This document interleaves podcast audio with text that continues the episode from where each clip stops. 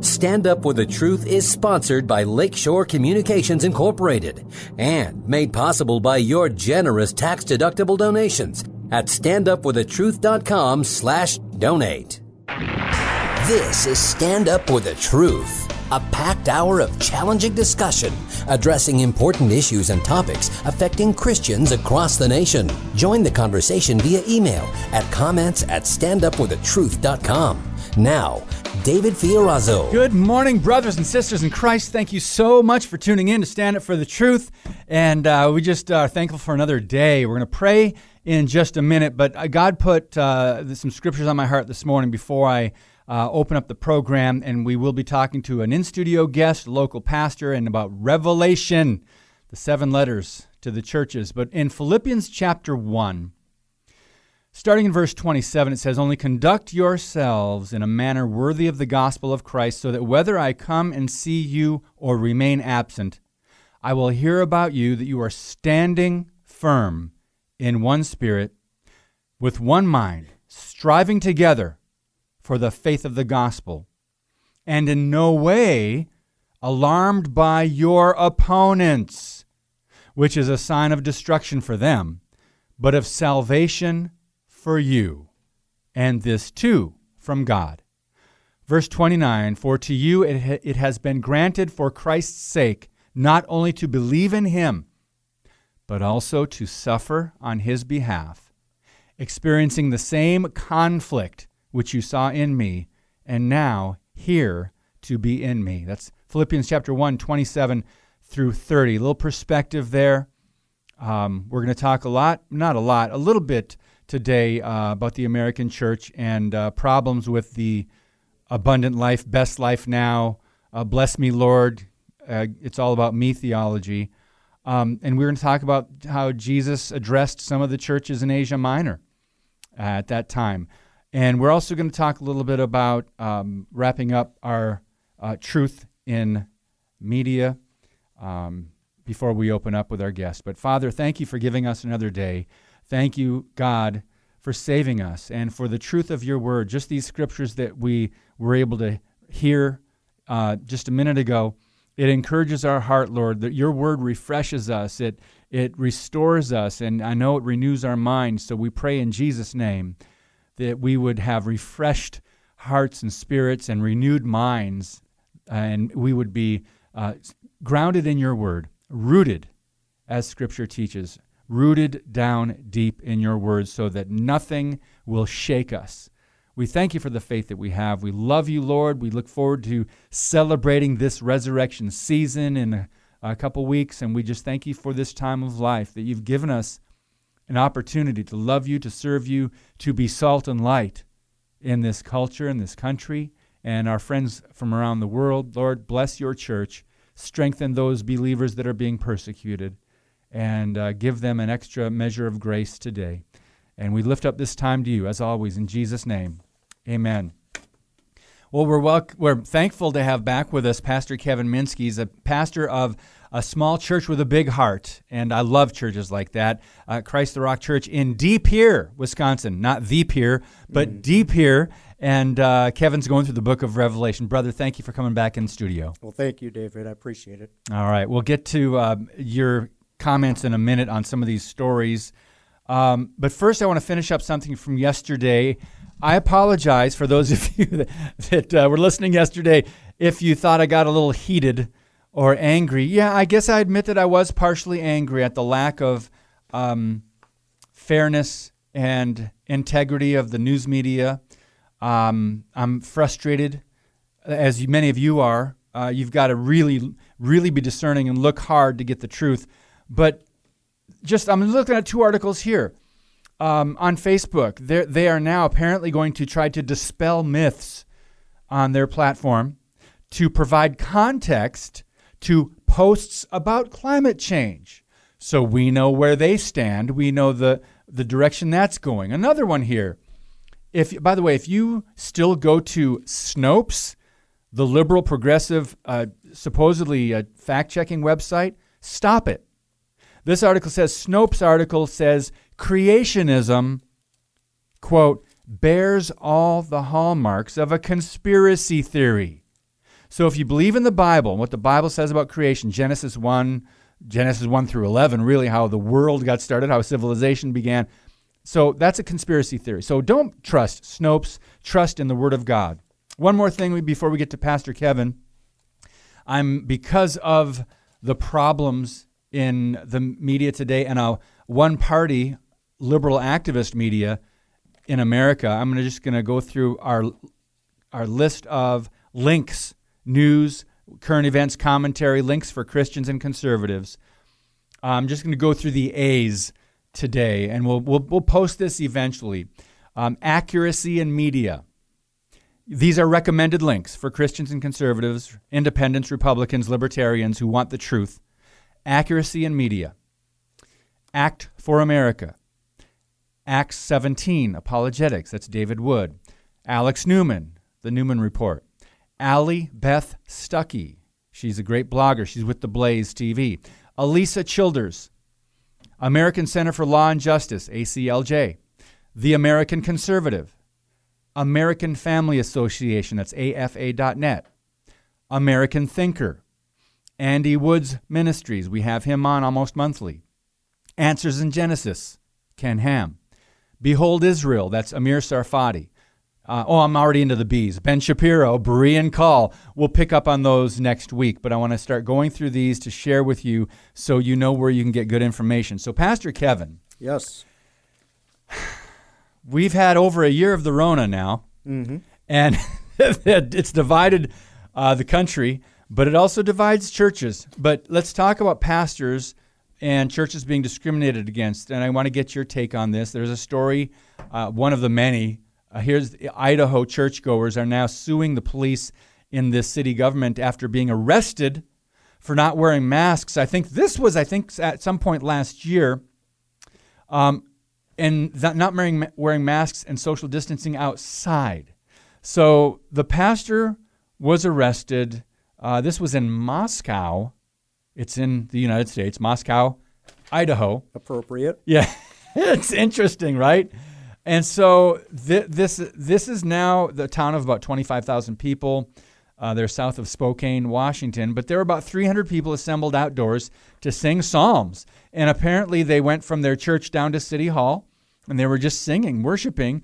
And I saw the video. The pastor and a couple others were handcuffed while they were singing "Amazing Grace." Mm-hmm. So, Pastor Kevin, um, we've seen some things in America that we never thought we would see with our Constitution, the law of the land. We never thought we'd see this in our lifetime. Pastors being fined. Steve Smothermon, New Mexico, fined for having Christmas Eve services. California, limits on how many people they're allowed to have, and, and the list goes on. We haven't really had a lot of issues like that from our uh, Emperor Evers here in uh, Wisconsin. What are your thoughts on what pastors and churches are going through? And just when the government says you have to do this, from a church and our calling as the body of Christ, what's your take on that? Well, we begin from the perspective of Scripture. We know that our ultimate enemy is Satan himself. We know that we're not we're not ignorant to his schemes, and his scheme would be ultimately to shut down fellowships. He mm-hmm. hates the church of God. He hates truth being disseminated. So he wants to close up the fellowships. So pastors have to make a determination. And we have to be forward looking. We have to anticipate those schemes of the enemy and say, okay, if he comes down, let's, for example, next week and arrest me, take me out of the pulpit, is someone in the wings ready to step into that pulpit the next week and the week after and the week after? Mm. Do you have a plan in place if they physically come, to, come in and want to shut down churches?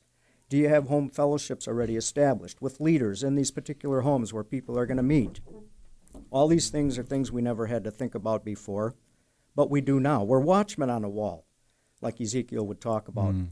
And like Paul said, you know, follow me as I follow Christ. Well, a shepherd, poimen in the Greek, you have to be in the sheep pen first of all, but then you also have to you have to be ready uh, to have, like I said, those people in place, but you have to be ready and willing to count the cost. And that means being willing to be arrested mm-hmm. if you're standing up for the truth. Good advice. I think um, take that to heart, everybody, because we don't know what's going to happen.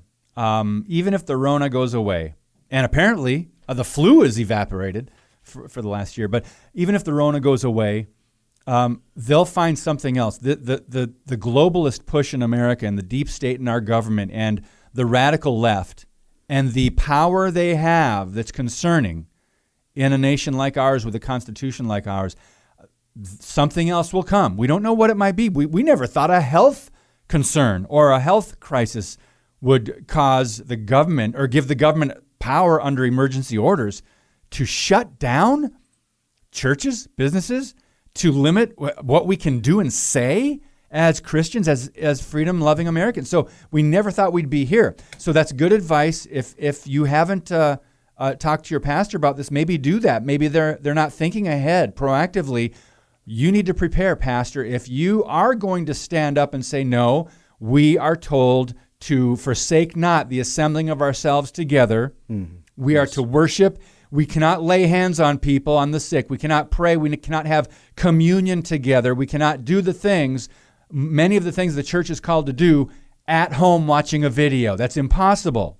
That's not the church. So the church is the body of believers. The church means group, assembly, ecclesia. We cannot do that. So if your pastor is going to stand up to a potential governor or mayor's orders, you've got to have, like you said, Pastor Kevin, you've got to have someone waiting in the wings. I think that's excellent advice. That's being proactive. And so encourage your pastor if uh, he's going to be standing up and wanting to uh, stand, let the church be the church.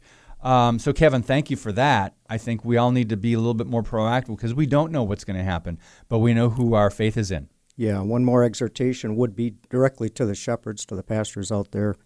You have to make the determination today how you're going to respond when that sword is raised over your neck. Hmm. You, you, can't make that decision on that day. Hmm. You have to determine today what am I willing to give up for the cause of Christ and for the kingdom's sake?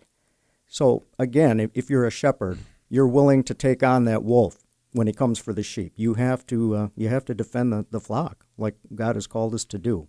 Mm. That's a hmm. heavy determination. So, you know, the people out in the in the chairs and the pews, you have to be praying for your shepherds, and the shepherds have to really be determined in this day and age. There is a cost that's going to be counted. Yes. Um, we are going to get to Revelation in the next segment. You've been going through the book. You're in chapters two and three, going through the letters to the churches. Correct. And um, as our listeners well know, five of those seven letters are rebukes from the Lord Jesus to his churches. And um, let's just give people a little sneak peek into that, Pastor Kevin. When, about when were those letters written to the churches? How long have they been established? Was it 50 years, 100 years? Because that's very mm-hmm. interesting on how, in that short amount of time, the, ch- the most of the churches had to be rebuked. Right. Well, John was given this, uh, he's given the revelation when he was exiled on the Isle of Patmos, and it was roughly 95 AD. So if you wow. Figure, yeah, you're looking about 50 years after uh, the church was born.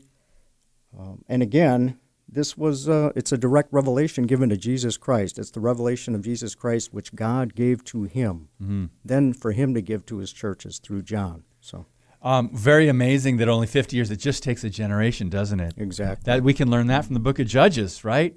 Remember Joshua? They were all standing strong and they were following Joshua and they were true to the word. And then when Joshua died, and though the elders who were alive during Joshua, they were still um, hanging on to the word and to, and, to, and to the Lord God. But then when they died, one of the saddest portion of, portions of Scripture is Judges chapter 2, or Judges 1, uh, where it says, and maybe it is Judges chapter 2, another generation arose that did not know the Lord their God and did not follow him. Yes. It just takes a generation to, so to hear that, 50 years. Um, well, the same thing happened with the nation of Israel. You know, mm-hmm. they gained their really their power under King David, and then it was under Solomon that they were at their peak. But then his son Rehoboam, the kingdom was divided. It was split after that, and they were never the same after that. So immorality. Yes, um, Kevin. Before we uh, can mention a couple stories here that were concerning, um, yeah, you mentioned before we get into Revelation two and three, which churches in Asia Minor at the time.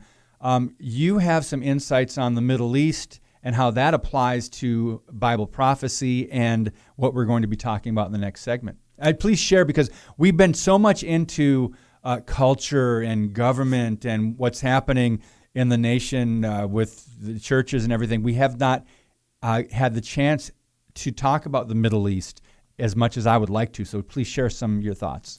Well, one of the things that was noticeable during the, especially the last three years of the Trump administration, was the the uh, silence that was going on in the Middle East. That's mm. because things were really kept under control to a large degree. Uh, the sanctions on Iran that pretty much limited what they could do, um, and ever since the, you know, ever since the Biden administration was inaugurated in, very suddenly you had a uh, a drone attack from Yemen, which is just to the south of Saudi Arabia, into Saudi Arabia. And mm. you hmm. would think, well, why would one Muslim nation attack another one? Yemen's a failed state. Where did they even get that kind of technology to begin with? And it was just uh, released last week that they've examined those the pieces of those drone strikes on those oil fields, and they came from Iran. Wow! So, so here you start tracing the uh, the path. Iran's funneling through the south, through the Gulf, uh, weapons to Yemen because they want to destabilize Saudi Arabia. Why would they want to do that again? They're both Muslim nations. Well, Iran is Shiite Muslim. They're radical. And Saudi Arabia is Sunni Muslim. They're they're more moderate.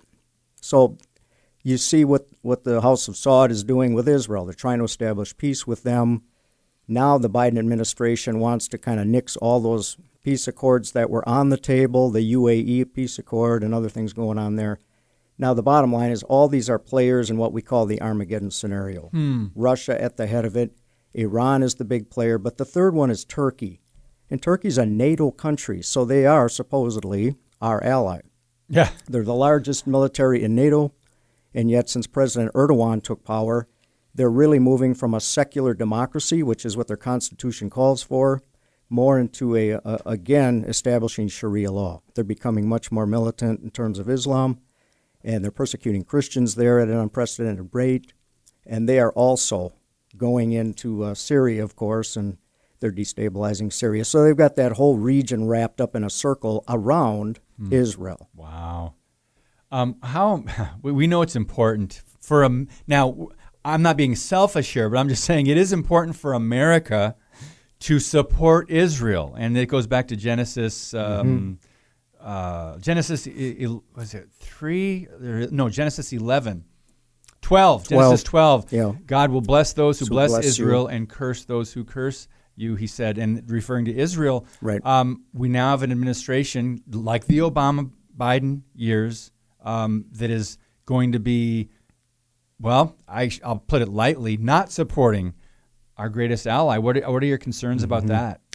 Well, the concerns there are huge. Um, when you he in fact Biden said uh, just this week that he wants to go back to the original 1949 borders and you know if you do that you're taking away the land the covenant promise that God has established with Israel so you're really poking your finger in God's eyes there and wow we are going to be uh, we're going to be under judgment for those kinds of decisions but um, far-reaching effects with that of course um, I was surprised. Were you surprised at all? We just have a minute and a half left here in this first segment. Were you surprised at all how how much President Trump supported Israel and how what it just amazing moving the embassy, mm-hmm. U.S. embassy to Jerusalem. Were you surprised? Because I think a lot of us were. Well, he had made comments about that even prior to the election, although he didn't get a lot of press coverage about it. Mm. Um, he had people speaking into his life, it seems, on, on the peripheral level about spiritual things, and it seemed to resonate with him. So I'm not totally surprised, but ultimately, I believe that was God's sovereignty. God was giving us a four year moratorium as mm. a hmm. nation to repent. Moratorium, I like that. Yeah, moratorium on judgment. Mm. So, um, we're going to talk about when we come back from this break one more story before we get into the book of Revelation, which you're going through with your church. Um, first of all, one of um, the new administration policies, a, a historic first, another one. The Senate confirmed transgender official to a key post. His name is Rachel Levine or Levine, and he is now officially uh, in the administration as the uh, HHS. Uh, is, yeah, uh, health, he's a health secretary. So this is just sad what we're seeing happening in our own government. But we we're not surprised by it because these policies, of course, we knew what where Biden stood on these things. But when we come back. Before we jump into Revelation, we've got something that we need to mention about the Pope who recently said Mary is the bridge to God, not Jesus. We'll talk about that with Pastor Kevin Minske in just a minute on Stand Up for the Truth. Keep it right here. Your monthly financial support of StandUpForTheTruth.com is needed and appreciated. Now, back to today's Stand Up for the Truth with David Fiorazo. Disturbing story, but not surprising knowing how Pope Francis uh, sees things and his worldview. Um, sometimes he seems to speak out of both sides of his mouth, especially on social issues, quote unquote. But uh, when the reformers held that the Pope of Rome, um, as the Antichrist, it, it, this is very interesting now. Um, the office of Pope, according to Roman Catholic dogma, has always been regarded as the representative office of Christ on earth. They refer to him as the vicar of Christ, which is diametrically opposed to the teachings of Scripture. But nothing could be more clear in Scripture than this Christ sits at the right hand of God. Jesus himself said, I am the way, the truth, and the life. No one comes to the Father except through me. I think in 1 Timothy it says, There is only one God and one mediator between God and man, and that would be Christ Jesus. Amen. But the Roman Catholic Church is, um, well, we, we, we, I'm calling it blasphemy, um, is, is actually they're out in the open about their statements now, which is surprising. I'm sure it's divided many people in that church because the Bible, even the Catholic Bible, still says Jesus is the way, the truth, and the life. But let me share with you. You think I'm making this up, friends? If you haven't heard of this story, March 25th, was that yesterday or the day before? Yesterday. The Pope, no, he didn't do this, but from his official Twitter account, Pope Francis tweeted this Mary is not only the bridge joining us to God, she is more. She is the road that God traveled to reach us, and the road that we must travel in order to reach Him. So he's saying Mary is the road to God, and God traveled that road, the road of Mary, to reach humanity? Mary is not the bridge to God, friends. Jesus is the only sacrifice and substitute, the only bridge between a holy God and sinful man. Pastor Kevin, your thoughts on this? It's out in the open. They're tweeting it, and I don't get it. One of the hallmarks of any cult is to deny the deity of Jesus Christ and, and Him being the only way of salvation. That's clearly what these types of comments, these types of church dogma do. They try to elevate Mary to a redemptoric status. And as you quoted, 1 Timothy 2, there is one mediator between God and man. And that's the man Jesus Christ. Mary did not die for my sins or anyone else's sins. She couldn't. Uh, when the ladies said to Jesus in the Gospels, Blessed is the womb that bore you, Jesus said, No, rather, blessed are those who hear the word of God and keep it. So. Mm we have to be careful about trying to elevate anyone else to that status of Jesus Christ. And by the way, even a church itself, membership in the church does not save you either. It's entrusting yourself through the blood sacrifice of Jesus Christ for your sins. That's the only thing. So, church membership doesn't save, only Jesus saves. Also, baptism doesn't save. Exactly. And you're having a baptism service this Sunday we are. church, aren't you? Yes, we're having nine people baptized on wow. Sunday. And as you said, you know, there's other mainline denominations that teach being baptized as an infant will uh, they'll establish your place in the kingdom of heaven. Mm-mm. And again, that's uh, that's blasphemy. If so, then why did Jesus have to die? Yeah. So baptism does not save. Um, let's jump into Revelation now as you're going through that at your church. Um, let's go to, unless you want to start somewhere else, but Smyrna and Revelation chapter 2, right after Ephesus. Um, some interesting words here in Revelation 2. Um, the one that jumps out at me, verse 9 says, and this is Jesus speaking to the church, to the and to the angel of the church in Smyrna, telling John to write this to that church. I know your tribulation and your poverty, but you are rich, and the slander by those who say they are Jews and they are not, but are a synagogue of Satan. And then it says, Do not fear what you are about to suffer. Behold, the devil is about to throw some of you in prison so that you will be tested. And then it goes on. Just share some of your insights that you've been uh, teaching and uh, researching as you're going through this at your church, Kevin. Sure. First thing I would say is you would have to ask yourself why do so many churches avoid teaching the book of Revelation? You know, there's 404 verses in Revelation, and of those 404 verses, there's over 400 di- direct allusions that define these types and symbols, but they're in the Old Testament. So many pastors, many churches avoid this subject, number one, because there's an unfamiliarity with the Old Testament. Mm-hmm. If you're raised, again, not to poke fingers at the Catholic Church, but if you're if you're in the Catholic Church, you're taught not to read the Bible at all because you can't understand it. if you've come from a Lutheran Church, you're taught just read the New Testament because we're in a New Testament age. Therefore, mm. you're not reading the Old Testament. You're severely limiting your understanding of Scripture. God has given us the entire Bible as His revelation, as mm-hmm. His revealing of who Jesus Christ is, because everything in it points to Jesus Christ. So, first of all, there's mm-hmm. that issue. Mm-hmm. Then we come to these letters to the seven churches. Uh, Smyrna has a unique thing because it ties directly with the church at Philadelphia. Both suffered persecution. Smyrna suffered persecution from the world. Philadelphia is, is going to be removed from the tribulation that's going to come upon the whole earth that is initiated by God. So the church at Smyrna does go through a, a short time of testing, of trial. It's referred to as 10 days. That's a limited amount of time that's under God's sovereign control. That church it's being persecuted by what's called there the synagogue of Satan. That same phrase is used in that church of Philadelphia. So mm. that's that linkage there as well. Paul, when he established the churches in Asia Minor, he was hounded repeatedly from Jews from Jerusalem. They're called the Judaizers, saying you still had to follow the Old Testament law. You, that's fine if you want to accept Christ.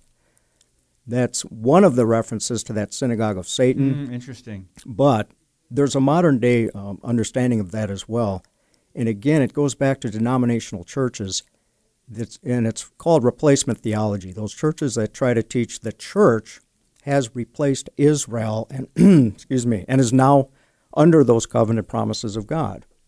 That's heresy as well. God is going to reestablish Israel as his witnesses to the world in the tribulation, and that's a measure of his grace, but also a measure of his consistency. His promises will not be undone in isn't it in Zechariah? I'm thinking 14, uh, where it's is Zechariah 13. Um, it, it, does say they will look on him. Two two thirds of them are going oh, to yeah. mm-hmm. are going to suffer. Right. Uh, one third will be saved. Is that right? Did I get that right? One third, and so one third of the the chosen of, of Israel will be saved. And uh, I'll let you just share your thoughts Correct. on that. Right. In the uh, in the Holocaust in Nazi Germany, one third of all Jews were, were executed, lost their lives. In the tribulation, two thirds, wow. as it says in Zechariah. So there is going to be a remnant there. But it's even worse for the Gentiles, for the, those who come to Christ during that time. If you don't receive the mark, you're going to lose your life for that. You're not going to be able to take part in the economy. You can't buy, sell, and trade. Hmm. If there aren't people to support you underground, as it were, you're not going to make it. But you will make it in eternity. So you want to make that choice today. You don't want to wait until that time. I know uh, this isn't in Revelation two and three, but you brought up the mark. oh, I think I think Kevin, I think we need to talk about that because this issue with vaccines is a controversial issue in the church, and this issue of vaccine passports. Do I need to be vaccinated before I can move around, before I can travel? Uh, the, this is somewhat prophetic. Where these times we're living in, what's happening with with uh, if, if, that is not the mark of the beast, though, let's be clear. But your thoughts on that, on how uh, mm-hmm. people are sure. Christians are concerned about this? That's a very common question I get. There's a simple answer, uh, and it's this: you cannot you cannot unknowingly take the mark of the beast. If people are taking a vaccine, they're thinking it's a vaccine. They're not swearing direct allegiance to some false uh, Messiah, That's some right. false deliverer. That's so right. the vaccines are not, in and of themselves, the mark of the beast.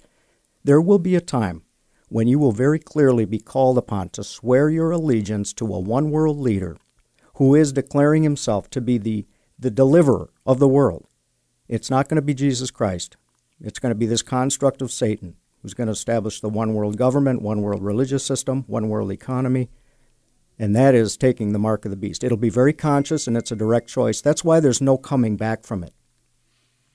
There's no coming back from the mark. It's a willful decision. Yes. Um, let's be very clear on that, because there's I just don't understand how there's any confusion over something like that, and that that's not the mark. But um, so, are you concerned at all with that's an infringement on our freedoms. In America, we are so blessed to have a constitution and the law of the land that we do and the Bill of Rights. And yet, there are loopholes. And we've seen this loophole with government using emergency orders to limit what we can do, to tell us what we can do, how we can do it, when we can do it. And that includes worship, which we talked about a little bit in the first segment, beginning of the podcast, our church services. Um, this may or may not affect the ability to buy and sell, like you mentioned, in the end times, which we're living in the last days right now. These are the last Yes. days. Mm-hmm. Um, it's a it's a period of time uh, that no one can say how short or long it is. This we're in it, but are you concerned about where we will be as far as them saying, "All right, now you you need to do this in order to do business," because that's prophetic. Well, that's exactly the point. It, things go incrementally. They don't come in overnight and say, okay, the whole economy is shut down unless you take this mark. It's like the vaccines. Okay, well, you're not going to be able to travel this year because you haven't taken the vaccine. Next year, what is it going to be? You're not going to be able to go to public places in America because you haven't taken a vaccine. You're not going to be able to go to schools. You're not going to be, you know, whatever it may be. They implement these things incrementally. If you look back in your mind's eye to a year ago, again, as you said earlier, David, you would never have imagined America would look like it does today compared to a year ago. But that's what Jesus even said. We talk about revelation. These things are going to happen quickly. The word is in taxi in the Greek. We get our word tachometer from it. It means suddenly or rapidly. Once it begins, it's going to be like a snowball going downhill. There's going to be no stopping it. You go from 10,000 RPMs to 50,000 RPMs in a split second. So that's where we're at. These things are not things people tried to say, well, after a year of COVID, it's going to get back to quote unquote normal. No, things are going to rapidly continue to move in this direction. We need to be ready. And that's part of our biblical worldview is if we are rooted and grounded in the word, we will not fear. We have not been given a spirit of fear, but of power, love, and a sound mind. Whatever happens in the future is going to happen, but God is sovereign. This life is but a vapor. And I want to go back to something that we talked about earlier in um, Revelation 2. Do not fear what you are about to suffer. Now, this is not to say that all Christians right now, living right now, are going to suffer, but it's coming. Discrimination is already here. Um, persecution is here, it's mildly in America. We are the anomaly in the world. We are an exception in the world when it comes to how societies and governments react toward the faith of God in Christianity and our Christian principles and the Bible. We have the freedoms here that we take for granted, but it's not that we are not the norm by any stretch. So it says, Don't fear what you are about to suffer. The devil is about to throw some of you in prison so that you will be tested. You will have tribulation. And, then it says in verse 9, I'm sorry, in verse um, 10, the second part, be faithful until death, and I will give you the crown of life. The one who has an ear, let him hear what the Spirit says to the churches. The one who overcomes will not be hurt by the second death. Can you uh, wrap up that message to that church, Kevin? Excellent. Yeah, absolutely. Again, the church at Smyrna and the church at Philadelphia, those are the only two of the seven that had nothing bad said about them by Jesus Christ. Two had nothing good said, two had nothing bad said. The church that suffered persecution was the closest church to Jesus Christ, the hmm. one that was enduring suffering for his name's sake. And that goes into, again, then to that church at Philadelphia. Jesus promised, again, it's that synagogue of Satan element in chapter 3, verse 9. I know your deeds. I know you have a little power. He says, You have not denied my word or my name. Mm. Now, that's the exact age we're living in. Are we going to compromise the word of God to get along with society, to get along with government, to get along with our neighbors, or are we going to maintain that standard of truth? And there is a standard of truth, John 17, 17, his word. Or are we going to compromise that word and then, worse, deny his name? Is Jesus Christ the only means of salvation? Is, the only, is he the only way to God the Father? That's the choice that we're rapidly approaching when we reach this ecumenical age in our country and in our world. Interesting how the church has changed so much in the American church. Um, Kevin, I don't want to get too far off track because I- want to mention where Satan has his throne. We're going to get to that. but I do want to ask you before we have to wrap up th- this segment in a few minutes. Um, your concerns about how much in America we have strayed to um, what we can call American Christianity rather than biblical Christianity. For example, in the 1980s, the church growth movement, the emergent church, seeker sensitive, trying to appeal to the world. When you try to appeal to the world to attract the world, most churches have used worldly means to do that. Entertainment. Unfortunately, some churches confuse entertainment with worship. I've seen it on Sunday mornings, and you just shake your head and go, wait a minute, if I want to go to a rock concert or go see a drama or a play, I, I can do that. I can pull that up on my uh, mm-hmm. laptop. I can go to the theater. But we are trying to attract the world. And then what do you do once you bring the world in? You can't give them the hard truths of Scripture. You can't preach the whole counsel of God because it'll offend them. Your thoughts? Mm-hmm. Jesus Christ is a stone of stumbling and a rock of offense. Mm. If we preach the true gospel, people are going to be offended, they're going to be challenged, but prayerfully, they're going to be challenged to search their heart and confess the fact that they're sinners in need of a Savior and that there's no way unto the Father but through Jesus Christ, because that's what He said. You can't come unto me unless the Father draws you, and you can't get to the Father but through me. That is the gospel message of today. It's not having your best life now, it's not ha- healing your marriage, it's not health, wealth, and prosperity. Amen. It is about the fact that I'm a sinner hmm. and I need a Savior. And I can't save myself. Mary can't save me. The church can't save me. Baptists. So we're back to that issue. We, it, it's part of the social gospel. It's part of the, the new woke church movement. Anything Satan can do to get people right next to the gate of heaven, but then have them miss out, he's going to try to do. And that's where we're at now. It's the confusion of the gospel message. So don't deny his word and don't deny his name. Mm.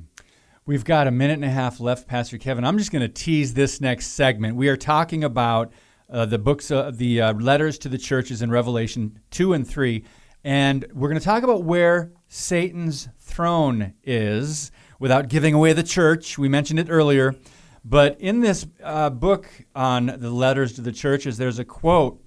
Um, there's a museum. The I can't even mention the city because you're going to know. But there was something that was shipped to the city of Berlin, Germany. One of the many visitors to this museum was Albert Speer, Adolf Hitler's chief architect, and later was the Reich Minister of Armaments and War Production for Nazi Germany.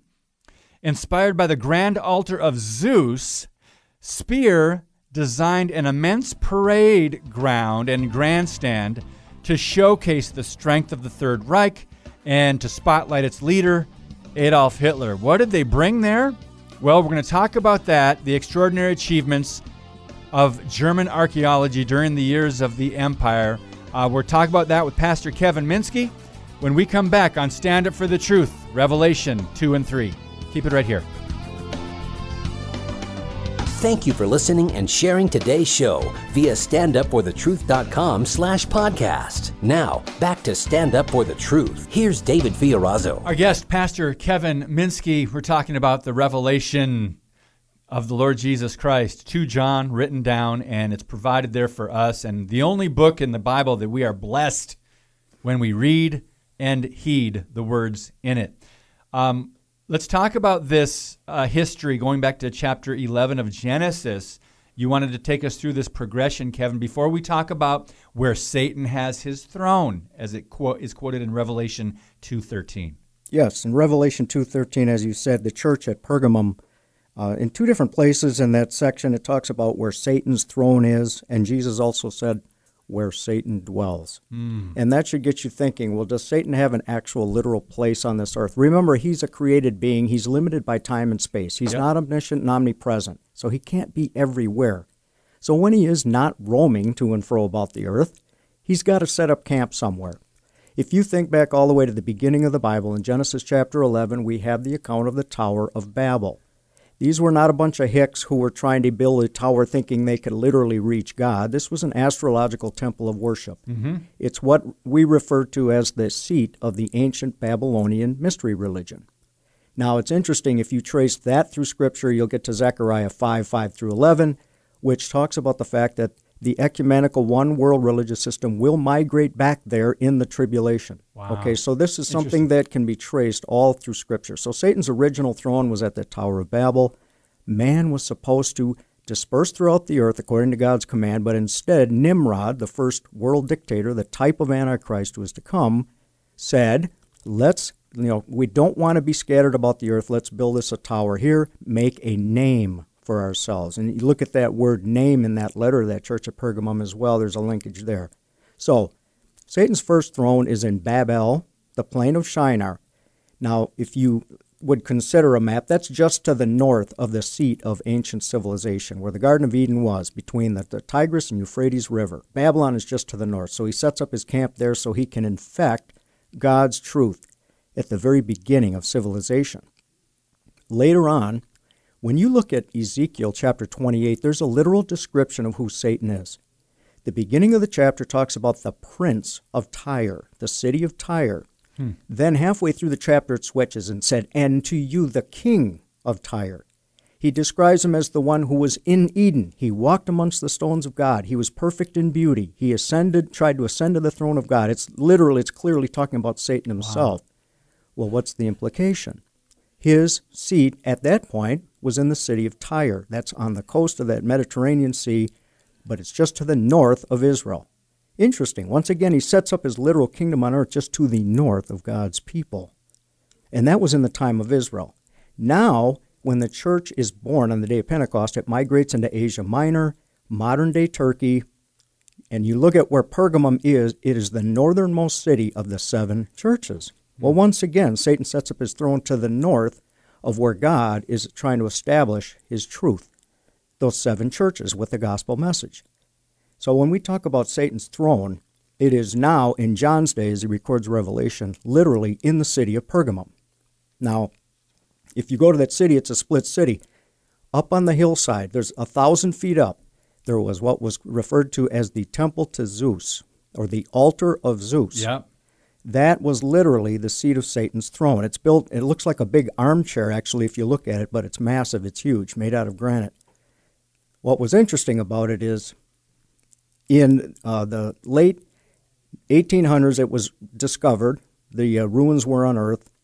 In the early 1900s, Hitler actually had that thing dismantled piece by piece and brought to Berlin a museum was built on muse- what's called Museum Island. It's still there in Berlin to this day, the Museum of Pergamus.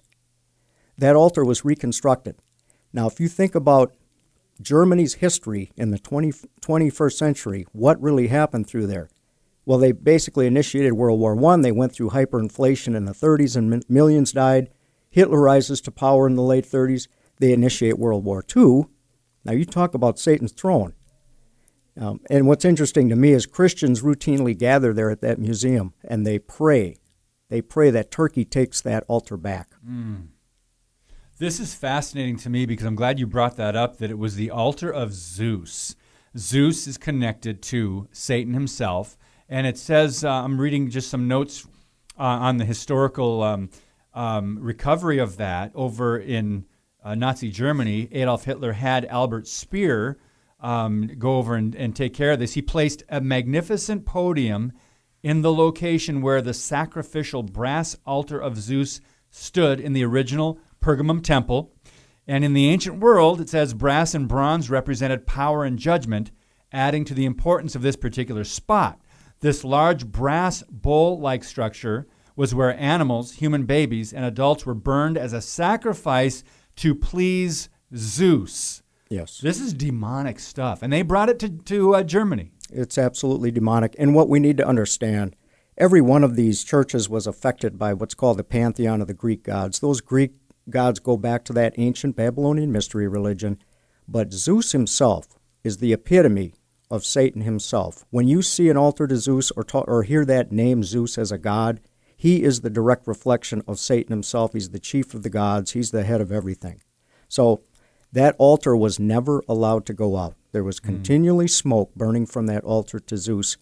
So Hitler had that brought to Germany. At first, he had it reconstructed, and, and they had an image set up in what was called the, the Nuremberg uh, Auditorium. And that's where they would go and have these massive rallies. And he would stand up there right at that altar to Zeus, and everyone would swear their allegiance to him. So again, a type, a type of the Antichrist who is to come. These things are consistent throughout human history. We need to understand that. a lot of people don't understand the background of that. Of what I mean, you can go, uh, you can see images online Right. of Hitler standing before this thing. Yes. Um, and now let's let's bring it up to speed here. Oh, go ahead. In Well, in, in 2008, Yes. didn't Barack Obama Yeah. have some something constructed? Go ahead, tell that Yeah, story. it was interesting. Earlier on in, in his life, Barack Obama made a visit to Berlin, and he went to that museum and he saw that uh, that altar to Zeus uh, in the Pergamum Museum. And when he was going to be uh, declared to be the nominee for the Democratic Party in 08 in Denver, Colorado, he asked specifically that a reconstruction of that be set up in the stadium, and that was the backdrop from which he accepted the nomination for the Democratic Party. Uh, and that's that's even in the secular media. You can see pictures of that anywhere. Very interesting. But if people don't know the history of that, it's just like a big cool thing. Wow, that's really nice. Well, look at the history. It's not coincidental somebody would select something like that, is it? This is interesting. Uh, that's a very good question. So let me, let's let's reason for a minute. If you're listening right now, going, "Wow, I don't remember that," is it? Could it be coincidental that that that happened? That Barack Obama or those who were, you know, that chose him because he was selected, right? Those who chose him to represent that the Democrat Party was that a coincidence, or did they know the background of this uh, altar and, and Zeus and the connection there? Um, I think we understand that most people it, things don't happen by accident or by mistake or by coincidence. I think we can make jump to that conclusion. Um, what they were trying to promote and the signal they were trying to send maybe to the world Uh, was very important at that time because I think they were trying to change, shift the direction of America as far as a, a country that had been years ago one nation under God, following the Judeo-Christian God, and now we're making a shift here because leadership is coming to power that that wants to take us in another direction. Your thoughts, Kevin? You mean like a reset? the Great Reset. Yeah. yeah. Yeah. Ultimately, again, our enemy is Satan himself. And you go back to the very beginning again, the Tower of Babel. Satan is a counterfeiter. He's simply trying to steal what God has already established. He's trying to recreate it in his image. Um, there's been other false types of antichrists in the past. Antiochus Epiphanes, early uh, 200 BC ish, and tried to establish his the image to the altar of Zeus in the Holy of Holies in the temple. Um, and that's a precursor to the abomination of desolation, which is going to come in the midpoint of the tribulation. But yes, Satan is our enemy. He does have a, a plan in a systematic way that he's trying to steal control of this world from God. He can't win, but it doesn't mean he's going to do a lot of damage in, in the process and not lead a lot of people astray in the process as well. One of the ways we we uh, get around that obviously is by understanding what the Word of God says, but also knowing our history, and that's the one reason I think people are trying to. Uh, well, I would say people on the wrong side are trying to deny history or they're trying to change history or Yep. simply wipe it away. If you don't know your history, you're doomed to repeat it. Yeah. Uh, and yeah, we're uh, definitely erasing some of uh, American history in our public schools, the universities. We're being taught things that uh, I think our grandparents or great grandparents, at least, would be shocked to hear what, uh, what's being taught in our public schools. You mentioned our, our history. Um, going back to Revelation chapter 2 now, back to the message to Pergamum, it says, The one who has the sharp two edged sword, and that would be Jesus, says this I know where you dwell, where Satan's throne is, and you hold firmly to my name. So that was a commendation to the church. They were holding firmly to the name of Jesus. And it says, And you did not deny my faith, even in the days of Antipas, my witness, my faithful one, who was killed among you, where Satan dwells. So again, it's reiterated. Um, Kevin, we've got about three minutes left, a little less before we need to wrap up. Final thoughts on at least uh, Pergamum or the, the letters in Revelation, and just encouragement to uh, those who are listening right now to dig in that book. Well, one of the things regarding Antipas there, they they would have a one day a year where you would have to offer up a pinch of incense and swear allegiance to Caesar. And you would declare him to be God himself. Wow. Well, that's one of the things we need to be watchful and careful of in this day. That's going to be coming again. Again, you're back to that mark of the beast. Who are you declaring to be your God? Mm-hmm. Uh, but then again, I like to go back to that church at Philadelphia because specifically in chapter 3, he promises, Because you have kept the word of my perseverance in verse 10, I also will keep you from the hour of testing, that hour, which is about to come upon the whole world to test those who dwell on the earth. Mm. So again, when he says, I'm going to keep you from the hour, not to get too in, in the weeds, but the word in the Greek there is ek, ek, and that literally means away from, hmm. out of. It doesn't mean through. Through would be dia, D-I-A. It doesn't mean in. It, that's E-N. It's from. Hmm. He is coming back soon. It could be today to remove his bride, the church. Those were the faithful ones at Philadelphia. He promised that he would take them from that, that tribulation that's coming upon the whole world. It's happened once before. We call it the flood. He delivered Noah and his family through that flood. God is the one that closed the door on that ark. Don't let him close that door on you before you accept Jesus Christ as your Lord and Savior. Praise God. Thank you, Pastor Kevin. Um, I was reading just in Romans chapter 5 this morning, and that, that verse uh, 9, it says, Much more than having, having now been justified by his blood, we shall be saved from the wrath of God through him. Amen. I'm glad you pointed that out, that is the difference between through right? And from. Um, so, Pastor Kevin, uh, where can people find out more about your church in De Pere, Wisconsin?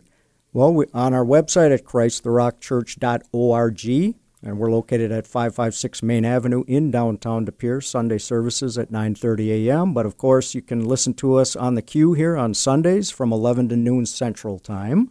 So, right, right, good plug. Right after Empowered yes. by Praise, our worship program Sunday mornings from 8 to 11. You can hear Pastor Kevin teaching through Revelation. Do you know what message is going to be this Sunday on, on here on This Sunday is going to be the church at Philadelphia. Awesome. So you can hear that. If you can listen online at q90fm.com. Thank you guys so much uh, for tuning in today. We're going to wrap up when we come back and let you know who our guests are next week on Stand Up for the Truth. Stand Up for the Truth, a ministry of Lakeshore Communications Incorporated. Keep the discussion going on social media. Stand Up WI on Facebook and Twitter. Now, we wrap up today's Stand Up for the Truth. Another power packed week next week. We're blessed to have Jason Jimenez on with us. He's at Stand Strong Ministries. Uh, he was on once with us before. It's going to be great to catch up with him and have him back. Um, also, Gary Kah, Hope for the World um, talking about uh, globalism, what's happening worldwide, what's happening. We'll get into the Middle East a little bit more than we did today, and uh, just get some uh, updates from Gary. You will hear from education expert Alex Newman on Wednesday and on Thursday. Mike Gendron, uh, evangelist and apologist. He will. Um, he, he's actually coming to Green Bay a week from. Let's see, it's next week. Yeah, in two weeks. He's going to be in Green Bay, I think, on a Friday night and Saturday at a conference. But Mike Gendron will be on air with us next Thursday. And of course, next Friday is Good Friday. They call it good because of what Jesus accomplished. And we'll be talking about, uh, well, just going through the scriptures on Good Friday, like uh, as we should. Um, so thank you guys again for tuning in. We appreciate your prayers, your support. Uh, God bless you. And as always, keep speaking the truth about things that matter.